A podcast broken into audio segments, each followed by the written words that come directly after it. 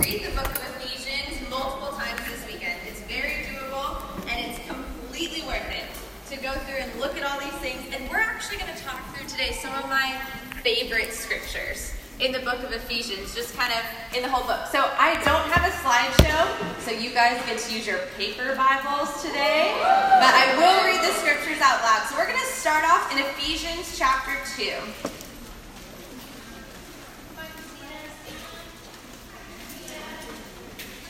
And like I said, we're going to look through some of my favorite scriptures in Ephesians, and I'm going to talk through kind of how they've come alive in my life, right? So we're talking about come alive in this retreat, but also these scriptures come alive when we really start to live them out. So Ephesians chapter 2, starting in verse 1, says, As for you, you were dead in your transgressions and sins, in which you used to live when you followed the ways of this world and the ruler of the kingdom of the air, the spirit who is now at work in those who are disobedient. All of us also lived among them at one time, gratifying the cravings of our flesh and following its desires and thoughts. Like the rest, we were by nature objects of wrath. But because of his great love for us, God, who is rich in mercy, made us alive with Christ, even when we were dead in transgressions. It is by grace you have been saved.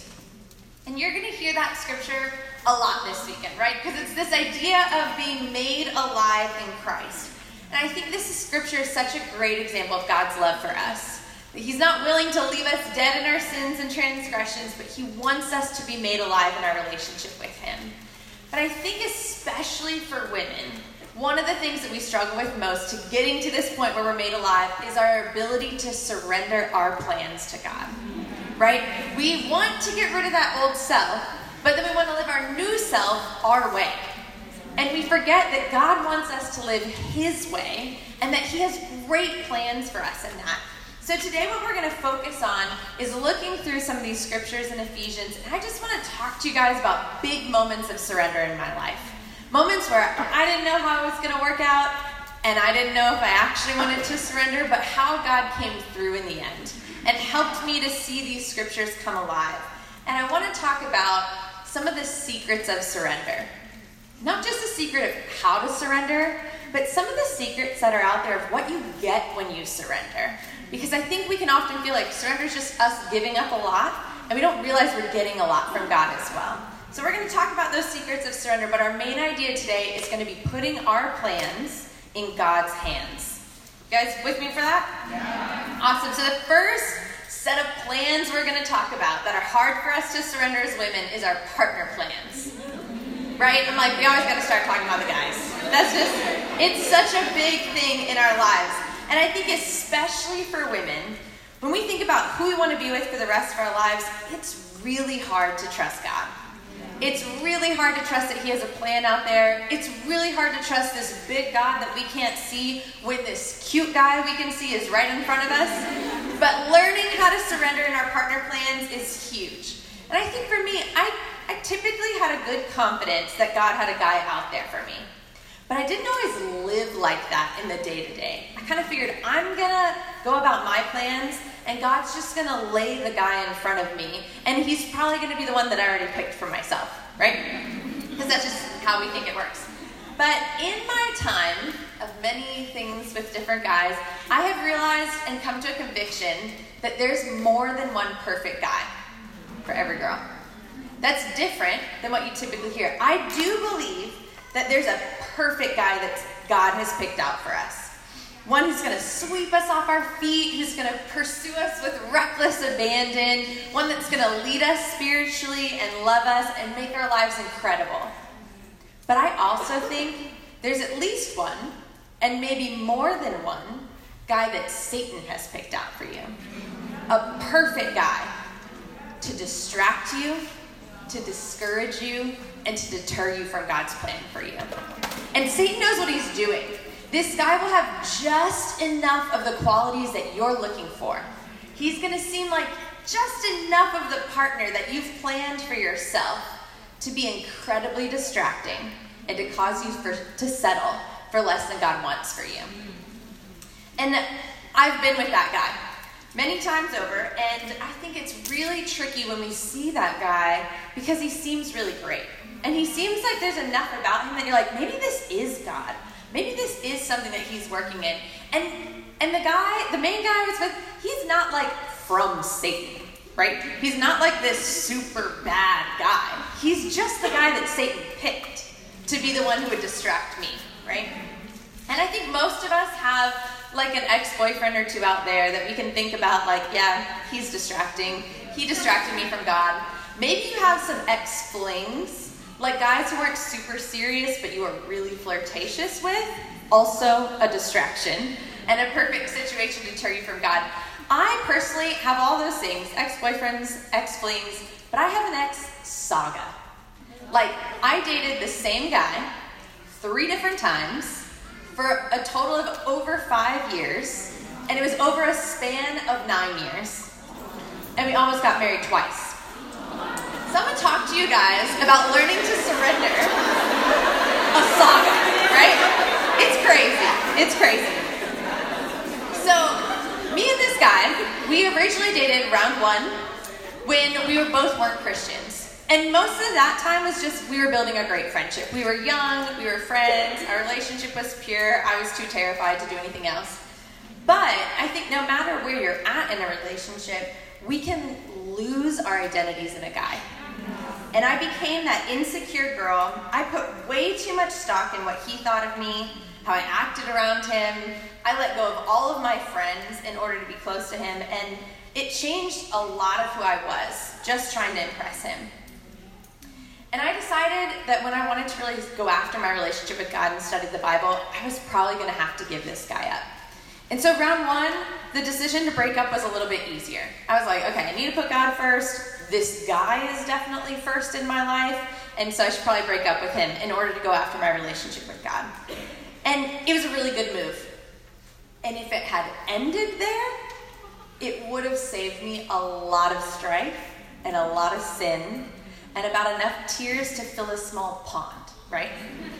If that had been where I ended, God could have really moved a lot earlier in my life. But I think that's one of the tricky things about surrender, right? It's when we make the first move to surrender to God, and we feel pretty confident about where we're at. We're like, okay, I've put it out there for God, but that's just where Satan wants to sneak in. He wants to sneak in when you think you've surrendered, but miss the fact that surrendering is an active daily decision in your relationship with God. So many of us can think, I made this one decision, so of course I've surrendered to God. But it's really different when you do it on a daily basis.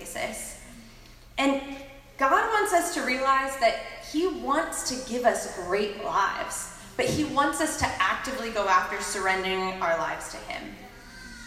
And really, I think what's tricky is Satan wants us to think that we've given our lives to God when we're really holding something back in our hearts. We're really actually afraid to give it all over to Him. That we've given a lot, but we've held something back. So let's look at Ephesians chapter 4, verses 17 through 24. I'm going to go ahead and start reading for time's sake. It says, So I tell you this and insist on it in the Lord, that you must no longer live as the Gentiles do, in the futility of their thinking. They were darkened, they are darkened in their understanding and separated from the life of God because of the ignorance that is in them due to the hardening of their hearts. Having lost all sensitivity, they were given they have given themselves over to sensuality so as to indulge in every kind of impurity, and they are full of greed. And that, however, is not the way of life you learned when you heard about Christ, and you were taught in him in accordance with the truth that is in Jesus. You were taught, with regard to your former way of life, to put off your old self which is being corrupted by its deceitful desires, and to be made new in the attitude of your minds, and to put on the new self, created to be like God in true righteousness and holiness. And this scripture, it like scares me and it convicts me. But it's a perfect description of where I ended up in round two of my relationship. So after a few years of being a Christian, right? I had learned the way of Christ. I had learned the way Jesus wanted me to live. And I went about that for a few years in a really strong way. But after a couple years, I decided to start dating the same guy again. We like became friends again, and it really quickly turned into a dating relationship. So we just picked our friendship back up, and we also picked up a lot of other stuff. We picked up a lot of sinful things.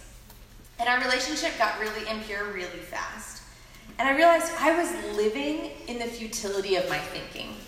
And I was darkened in my understanding.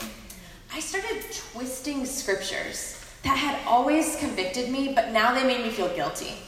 So I just started twisting them to try to mean something else so I wouldn't feel so guilty about my sin. Verse 19 says, having lost all sensitivity, they gave themselves over to sensuality so as to indulge in every kind of impurity, and they were full of greed. And that's a really great description of my sinful relationship with this guy. And he wasn't a Christian, which at first kind of meant something to me, and as we went on, I didn't care as much, but he couldn't lead me spiritually. He did not lead me in our purity. And, and it ended up being that I was once super sensitive to these scriptures that God had in the Bible to tell me how to live my life. And all of a sudden, in my sin, I just lost all my sensitivity to God. I lost what He really wanted for me. So I gave myself over to a completely impure relationship, indulging in every kind of impurity, but I was also greedy.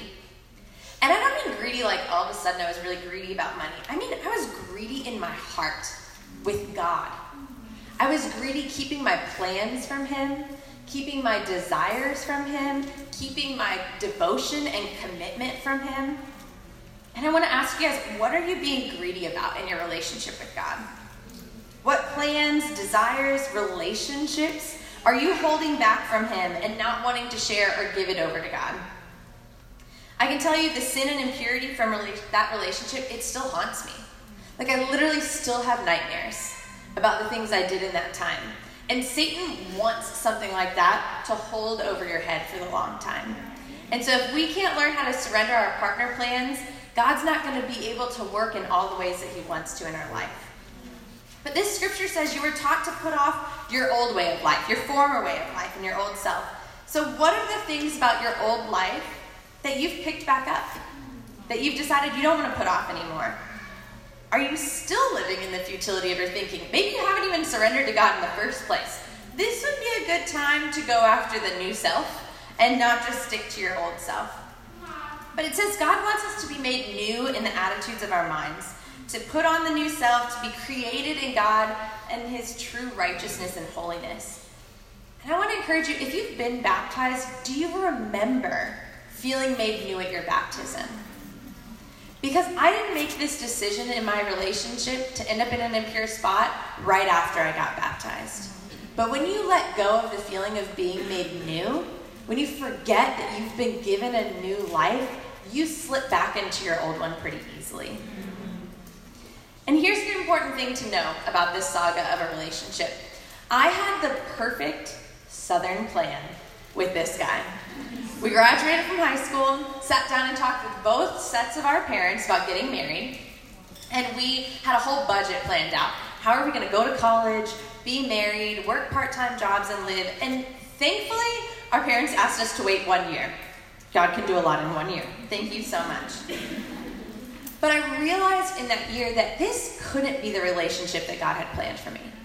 He couldn't have planned a relationship where I would be this impure and this insecure. He couldn't have planned for me to be a guy that I was be with a guy that I was always worried about impressing. He wouldn't be really like this guy wouldn't be really sold on me, and God wouldn't plan for me to be a guy, with a guy who couldn't lead me spiritually. And so I did a lot of crying and got a lot of input and decided we needed to break up. Round two, right? We ended round two. And we actually saved our friendship in that time, which was great. And he actually became a Christian a month later. So, amen. God's working when you choose to surrender your partner plans. But a few years later, mm-hmm. we decided to go round three, right? And we had a weird plan because we had already dated multiple times, we had already almost gotten married. So we decided we'd take one year. We were both Christians, and we would just kind of pseudo date. Guys, this is a stupid plan. Don't ever do this with a man. If he can't decide to like actually date you, he's definitely not God's plan for you. Okay? But we decided to do the pseudo dating thing. So we were like together, and we were just gonna take a year to figure out if we were gonna get engaged, but not like really date in the middle. Thankfully, yeah, stupid, like I said. But thankfully, we were pure. in this relationship. And I was so grateful that I got to save that part. But this weird year left me super insecure again. And so I decided to start reading this book, Secure in Heart. And about three chapters in, yeah, it's a good one, change your life. I decided to break up with this guy for the third time, right? And around three, I figured it's either like third time's the charm and it's really gonna work out, or it's third strikes you're out. And that's what happened. We struck out. And it was interesting because at the end of our relationship, God was starting to make things really clear. I wanted to go after my PhD in biochemistry and was graduating from college, but my program didn't have a, a school where this guy was living. And this guy wasn't willing to move to be with me in my program. So I was like, clearly, God doesn't want us together. Now, there's some interesting pieces of that that I'll share later on. But I think what's interesting is when you're willing to sacrifice your partner plans, what you get from God is a sensitive self. You get sensitivity to the way that God wants you to live. You become aware of His scriptures, they come alive in your life. You get all these blessings, but become sensitive to the way that God wants you to live, and you get yourself back. Too many women lose their identity in a man, and we cannot expect for God to be working and passionate and filling our lives to more than we could imagine when we're lost in a guy. But we have to be willing to sacrifice our partner plans in order to actually get this sensitive self. What's interesting was about a month after I ended with this guy the third time was my first date with my husband Brian Campbell. And I was blown away. I had never met a man like him, and our relationship was full of crazy twists and turns, but I had never been so pursued by a man. I'd never had a guy treat me so well. And I had never been so fully convinced that a guy wanted to be with me. But it wasn't just because Brian was awesome, because I'd also never been with a man who was that in love with God. And I'd never been with a man who loved God more than he loved me. And I can have great confidence in that kind of a relationship with God. I'd never been with a man who would lead me so close to God, who trusted, I trusted his righteousness, and I trusted him to protect me as well. And I found a guy that I wanted to be on his team. I wanted to be his biggest cheerleader and his greatest fan and to follow him to the ends of the earth, which I have done. But I found something so much better than I ever could have imagined. I found the perfect guy that God had planned. When I finally was willing to give up the perfect guy that Satan would use to distract me. And Brian and I's relationship wasn't perfect, but it was pure and it was passionate and it was full of pursuing God's plans for our lives. And I think that was the exciting part. When I was finally willing to sacrifice my partner plans, God gave me this sensitive self that I could be so close to God and fall in love with a righteous guy at the same time. So it's amazing when we think of how God can work. But what are the partner plans you need to surrender to get a sensitive self? What are the plans you're living out now, but you've lost sensitivity to God's plan for you? And what are the plans you're living now, but you've lost your identity in someone or something else that's keeping you from being close to God? So the first one was partner plans. The second type of plans we're going to talk about surrendering and putting in God's hands is your professional plans. All right. We can have some great professional plans. And I want you to do great in school. Do not fail for Jesus. Do not start skipping school because you're like, I'm surrendering my plans. But some of us have so many plans that we lose the plan that Jesus has laid out for us, right? We lose this ability to go after God. Some of us are so focused on our professional plans that we don't go to midweek, or we don't go to Bible talk, or we stop reading our Bible every day because I have homework to do. Homework ain't gonna get you to heaven. Okay? The Bible is. But some of us are so stuck in our professional plans that we cannot see what God has laid out for us. So do well. That is very important. But do well for God first, and then do well for God in school. Right? So we're going to talk about sacrificing our professional plans. So I was a girl with a lot of plans. I went to college with a four page spreadsheet of every class I would take in each semester and how it would all pan out. None of that worked, but that's okay. So I went to school with a full tuition scholarship for biology education. And you know, sometimes our professional plans change. So I went in for biology education, changed to chemistry education, changed to just chemistry. Then I decided to transfer schools, which, you know, always does some interesting things to your professional plans. But I decided to go on the mission team to Clemson. Go Tigers, yes. Just so you guys know, I've been graduated for a while, but I wear my dinner class ring every single day. Every day. It's awesome. It's like, you know, so classy. So you can wear it all the time. But I decided to transfer to Clemson, and thankfully Clemson had a biochemistry degree. And that's what I really wanted to study. The like biology and chemistry come together. That's what I wanted to go after. But the trick when I transferred is that I could transfer my classes, but I couldn't transfer my GPA. And that's hard when you've been in school for two and a half years already. You've padded your GPA with a lot of A's from a lot of general education classes, and then you go to a new university that was much harder, and it just had my majors classes. Like, that's all I needed to graduate. But I had done research before when I was at my previous university, and I knew that's part of what I needed to get in to my PhD program. So I wanted to figure out a way to like hold strong in my relationship with God because I was on the mission team, wanted to see God do amazing things there, which He did. In the two years I was at Clemson, the campus ministry went from one, me and Jesus, but you know, um, to a campus ministry of 28 when I graduated. God did incredible things. But the hard part was when I transferred to Clemson and I didn't have this GPA, I ended up in this experimental math class.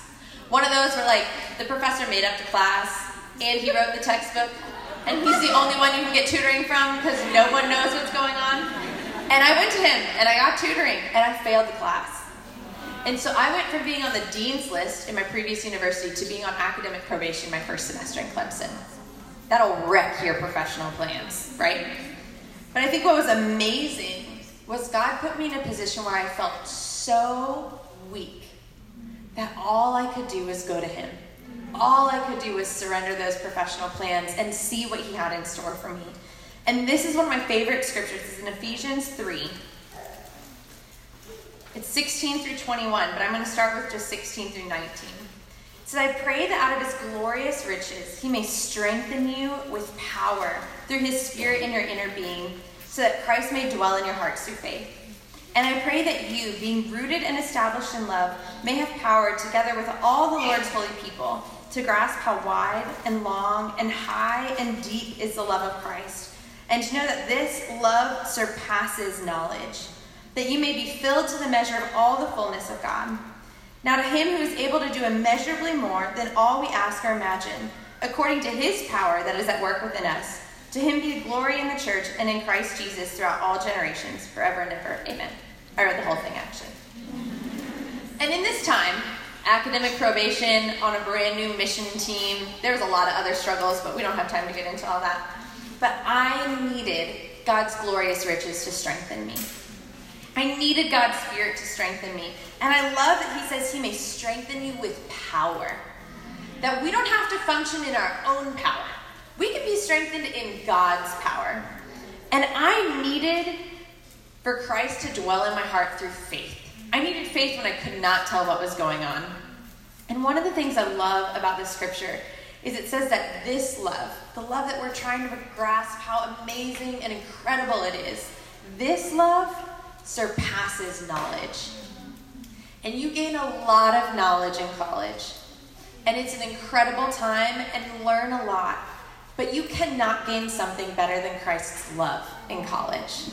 And this love surpasses knowledge. And I think that's one of the things that helped me most because though I felt incredibly weak, I decided I can have some faith in God's love. I can see what will happen. And so I applied to be a part of this research program. And God just moved in crazy ways. One, this research professor didn't accept anyone who didn't have a 4.0 into his lab. I did not have a 4.0, I was on academic probation. But he saw my previous research experience, so he decided to give me a shot. So I got into this research program. And then God's given me this great gift, which not a lot of people know about by just looking at me, but I'm actually half Hispanic. My mom, whoo, yeah. My mom moved here uh, when she was 16. My dad taught her how to speak English. They got married because my mom was getting deported. And I was a first generation college student. So I had some of these minority pieces going for me. And I ended up applying for the Howard Hughes Medical Institute Minorities Program. And Howard Hughes Medical Institute is the largest private research organization in the US. And they're, they're pretty selective. So I applied for this program, and it was a long shot. Because I was retaking this math class, but my GPA was not going to be a 4.0. It was not going to be super competitive. And there was a two step acceptance. You had to get accepted into the program, and then you had to get specifically accepted into a lab. So, first, God moved in incredible ways because I got accepted into the program. I felt blown away. And my research professor at Clemson was like, What did you do? There was no way that you were going to get this thing. And I was like, I prayed a lot. And he's like, That's not science. I don't know what to do with that, right? So I was like, Well, it worked for me. So then I had applied to a specific lab. And loving science and research, I just looked at the labs and what they studied and picked my favorite one. But I did not do a lot of research on the guy who led the lab that I had applied number one to. And turns out he was a Nobel laureate, so he's Nobel Prize winner. And he's the former president of Howard Hughes Medical Institute. He had been president for 12 years and had just stepped down, and he accepted one student a summer. Why did I pick him? As the like main person, I was like, I was putting my eggs in that basket. And my Clemson research professor was so frustrated because he was like, You were supposed to like scoot in at the bottom. You didn't have a good GPA, you weren't competitive. Why'd you pick one of the hardest labs to get into? But you know what? I prayed a lot. And not only did I get accepted into that lab, amen, God moved, they allowed me to come two weeks early to start my program. This is in Boulder, Colorado, it was my first way to get to Colorado. And after five weeks of my summer internship that I got to start two weeks early, I was offered a full time job when I graduated. Amazing! And when I came back and told my research professor at Clemson what had happened, he literally sat me down in his office and he was like, What did you do? And I was like, I prayed. And he was like, Okay, take out a paper and pencil right now. And I was like, Oh no, what's gonna happen? He gave me a list of everything he wanted me to pray for in his professional plans to help his come true, right? So like, God's power, it can blow people away. God can do amazing things. And I love that in the second half of this scripture, it talks about you can be filled to the measure of all the fullness of God. And that He's able to do immeasurably more than what we could ask or imagine. And I was already experiencing that. But are you letting His power work in your life? Are you willing to trust God with your professional plans? Are you willing to let His power work instead of settling for your own power? And after working in the internship in Boulder, so I like I moved there after I graduated. I graduated in December, moved there in January, and I met Brian. We were kind of like building a relationship, but I was interviewing for graduate schools to go get my PhD. And I had to decide by April 15th where I would go. And God blew me away again. Because I got full ride offers to CU Boulder, where I was at, cool, Duke and Chapel Hill, which people thought I was crazy for applying to both, but I did both, and God gave me both, and Yale and Johns Hopkins. Amazing! This is from the girl who like failed classes, right? God can do amazing things. And on top of full ride offers, I was offered up to $35,000 a year to pay for my research. Like, they were to pay me. So I had a great plan. My professional plan was fantastic. I was to get my PhD, I was to live like a broke college kid, and I was to pay off all my student loans. Because moving to Clemson was this great thing, but it was out of state and it was very expensive. So I had over $80,000 in student loans. But my plan seemed perfect financially and professionally. But in the midst of all these acceptances, Brian and I had really fallen for each other, and all of a sudden the position to lead full time in the ministry opened up to, for me to lead with him. And I had no idea what to do.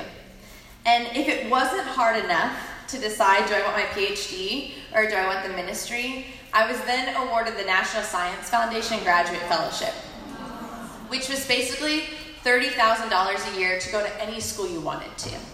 Like, I didn't apply to Harvard, but my Clemson research professor was like, you could go.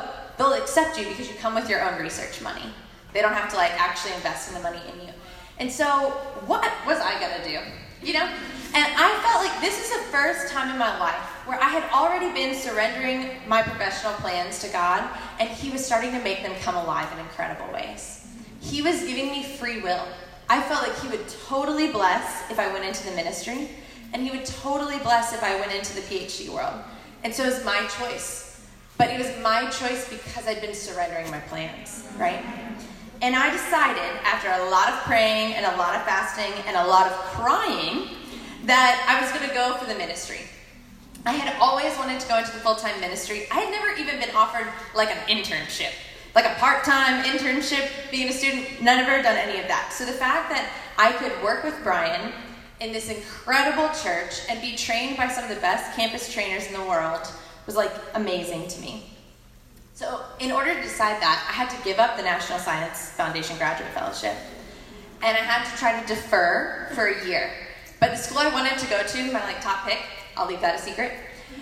It would they wouldn't let me defer. I'd have to reapply the next year. So I deferred at a different school and I just knew that God would take care of it. And I finished my job in the science lab after three months, joined Brian in the ministry, and seven months later we got engaged, and three months after that we got married.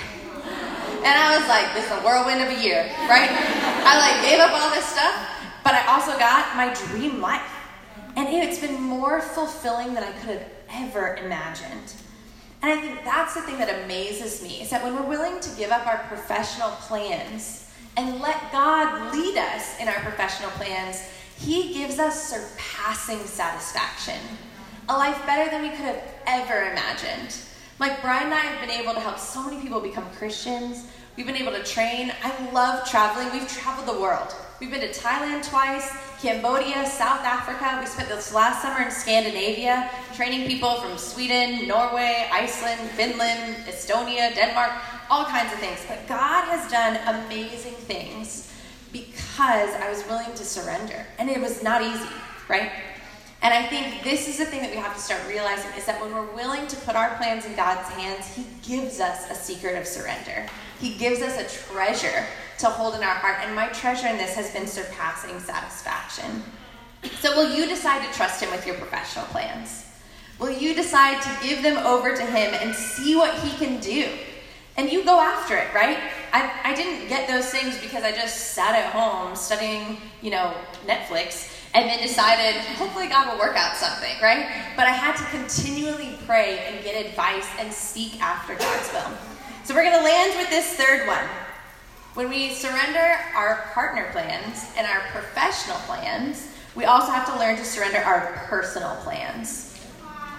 And our personal plans are hard, right? Because, yeah, we have a personal desire for a guy, we have a personal desire for a job, but it's different when we're trying to surrender the secret desires of our heart, right? When we're trying to surrender the things that matter most to us.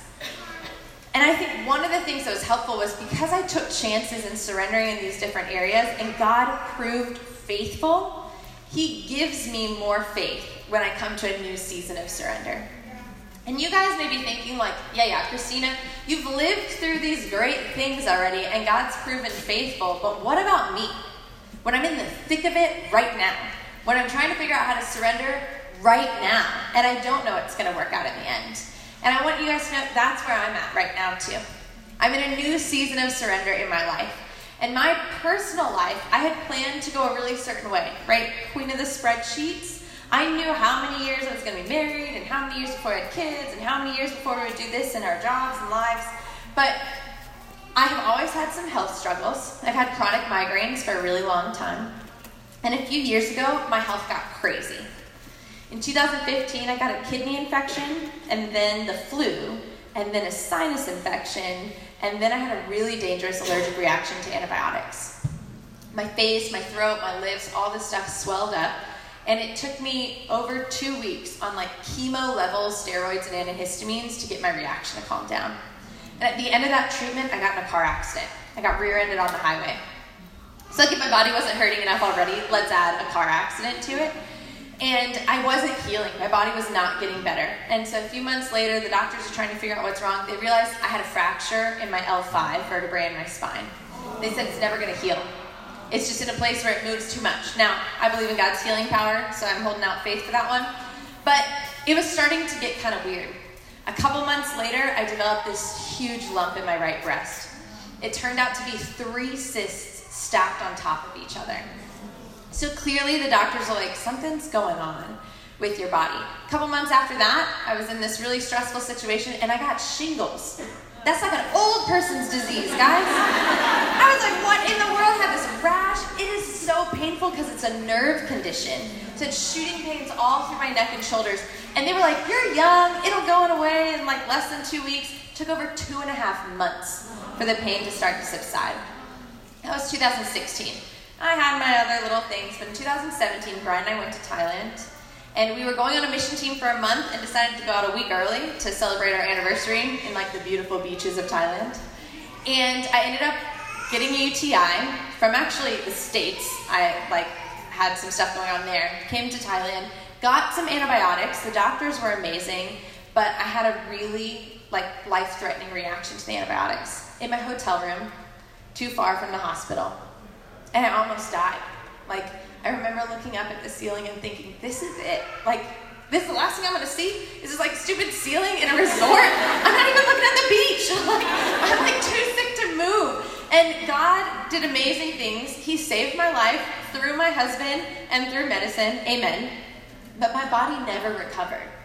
And so what went from being chronic migraines became daily migraines, became fatigue, muscle weakness, I have a fever every single day. I'm like, my body could not figure out what was going on. And I've spent the last few years going to tons of doctors trying to figure out what's wrong with my body. I had a mainstream medical doctor say, You're at the end of the line. There's nothing else we can test for, there's nothing else we can do for you. And I had no answers. Like, it wasn't like I was on a course of treatment. We have spent thousands and thousands of dollars trying to figure things out, but that wasn't my plan for my life. I didn't plan to be this sick. I didn't plan to miss out on all of these things because of my health. And right before this really dangerous reaction, Brian and I had decided we wanted to start having a family. And I haven't been able to do that. And the doctors have no idea when we'll be able to start trying to have kids because right now my body's too sick. And so sometimes we're in the thick of it and we can't figure out like how do I surrender when it's so hard and it's so not what I planned. And I want to read this scripture in Ephesians 6. Our last scripture. It's helped me so much. So, Ephesians 6, 10 through 18, this is about the armor of God. It says, Finally, be strong in the Lord and in his mighty power. Put on the full armor of God so that you can take your stand against the devil's schemes. For our struggle is not against flesh and blood but against the rulers, against the authorities, against the powers of this dark world, and against the forces of evil in the heavenly realms. Therefore, put on the full armor of God, so that when the day of evil comes, you will be able to stand your ground. And after you've done everything, to stand. Stand firm then, with a belt of truth buckled around your waist, with the breastplate of righteousness in place, with your feet fitted with readiness that comes from the gospel of peace. In addition to all this, take up the shield of faith with which you can extinguish all the flaming arrows of the evil one. Take up the helmet of salvation and the sword of the Spirit, which is the word of God. And pray in the Spirit on all occasions with all kinds of prayers and requests. With this in mind, be alert and always keep on praying for all the Lord's people. And I love this passage because, again, it doesn't tell us to be strong in our own strength right? It tells us to be strong in God's strength. And one of the ways we do that is when we surrender our plans to Him. And I think one of the things that happens is we can forget what battle we're really fighting, right? When we feel like I need to be surrendering, we can think, oh, I'm fighting against that girl who called out my sin. Or I'm like surrendering against, oh, that like girl who like told me I need to change my life, right? Or the ministry, or the leaders, or the culture, or the rules. You're not fighting against any of those things. You're fighting against Satan and the evil forces in this dark world. And so when you're fighting to surrender, you're actually fighting to be on God's side. But a lot of times we think, oh, because I became a Christian, I don't have to worry anymore about like fighting all that stuff. I'm just not on Satan's side. But it doesn't mean you pick to be on God's side. It doesn't mean that you're armed for battle. And you think that's one of the things that we have to do when we're fighting to surrender. We need to wrap ourselves in the belt of truth. And in this time of being sick, I've had to memorize scriptures when it's been hard to memorize. Like, I was diagnosed with three different types of Lyme disease and a whole set of other things just this past summer. And it's hard to memorize things when your brain's really foggy. So if I can't do a whole scripture, I remember a one liner, something that I can like Google really fast and make sure I get to the scripture. But I need scriptures like my times are in your hands. Psalm 31, verse 15. You need to memorize to put on the belt of truth, to remember God's truth and not Satan's lies. The breastplate of righteousness. You gotta be righteous. Right? Too many of us get lost in our sin when we're compromising for our plans, and we need to be righteous. It says a righteous person may have many troubles, but the Lord delivers them from his all, from them all. In Psalm 34, verse 19. Or feet fitted with readiness. When we're having a hard time surrendering, it's hard to feel willing to go after whatever God has. One of the scriptures I've memorized this year is Restore to me the joy of your salvation and grant me a willing spirit to sustain me. That's Psalm 51, verse 12. We've got to figure out things that are going to help us to be ready and willing. Take up the shield of faith, right? Faith is being sure of what you hope for and certain of what you do not see.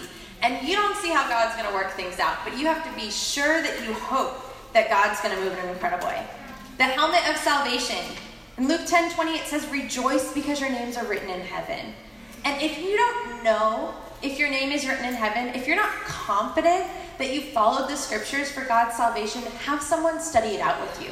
The scriptures are really clear, and they can help you to put on the helmet of salvation and be really confident in that. The sword of the Spirit. And it says that's the word of God. We have to decide to fight with scriptures and knowing scriptures and being able to live them out in our lives. And then it says with prayer.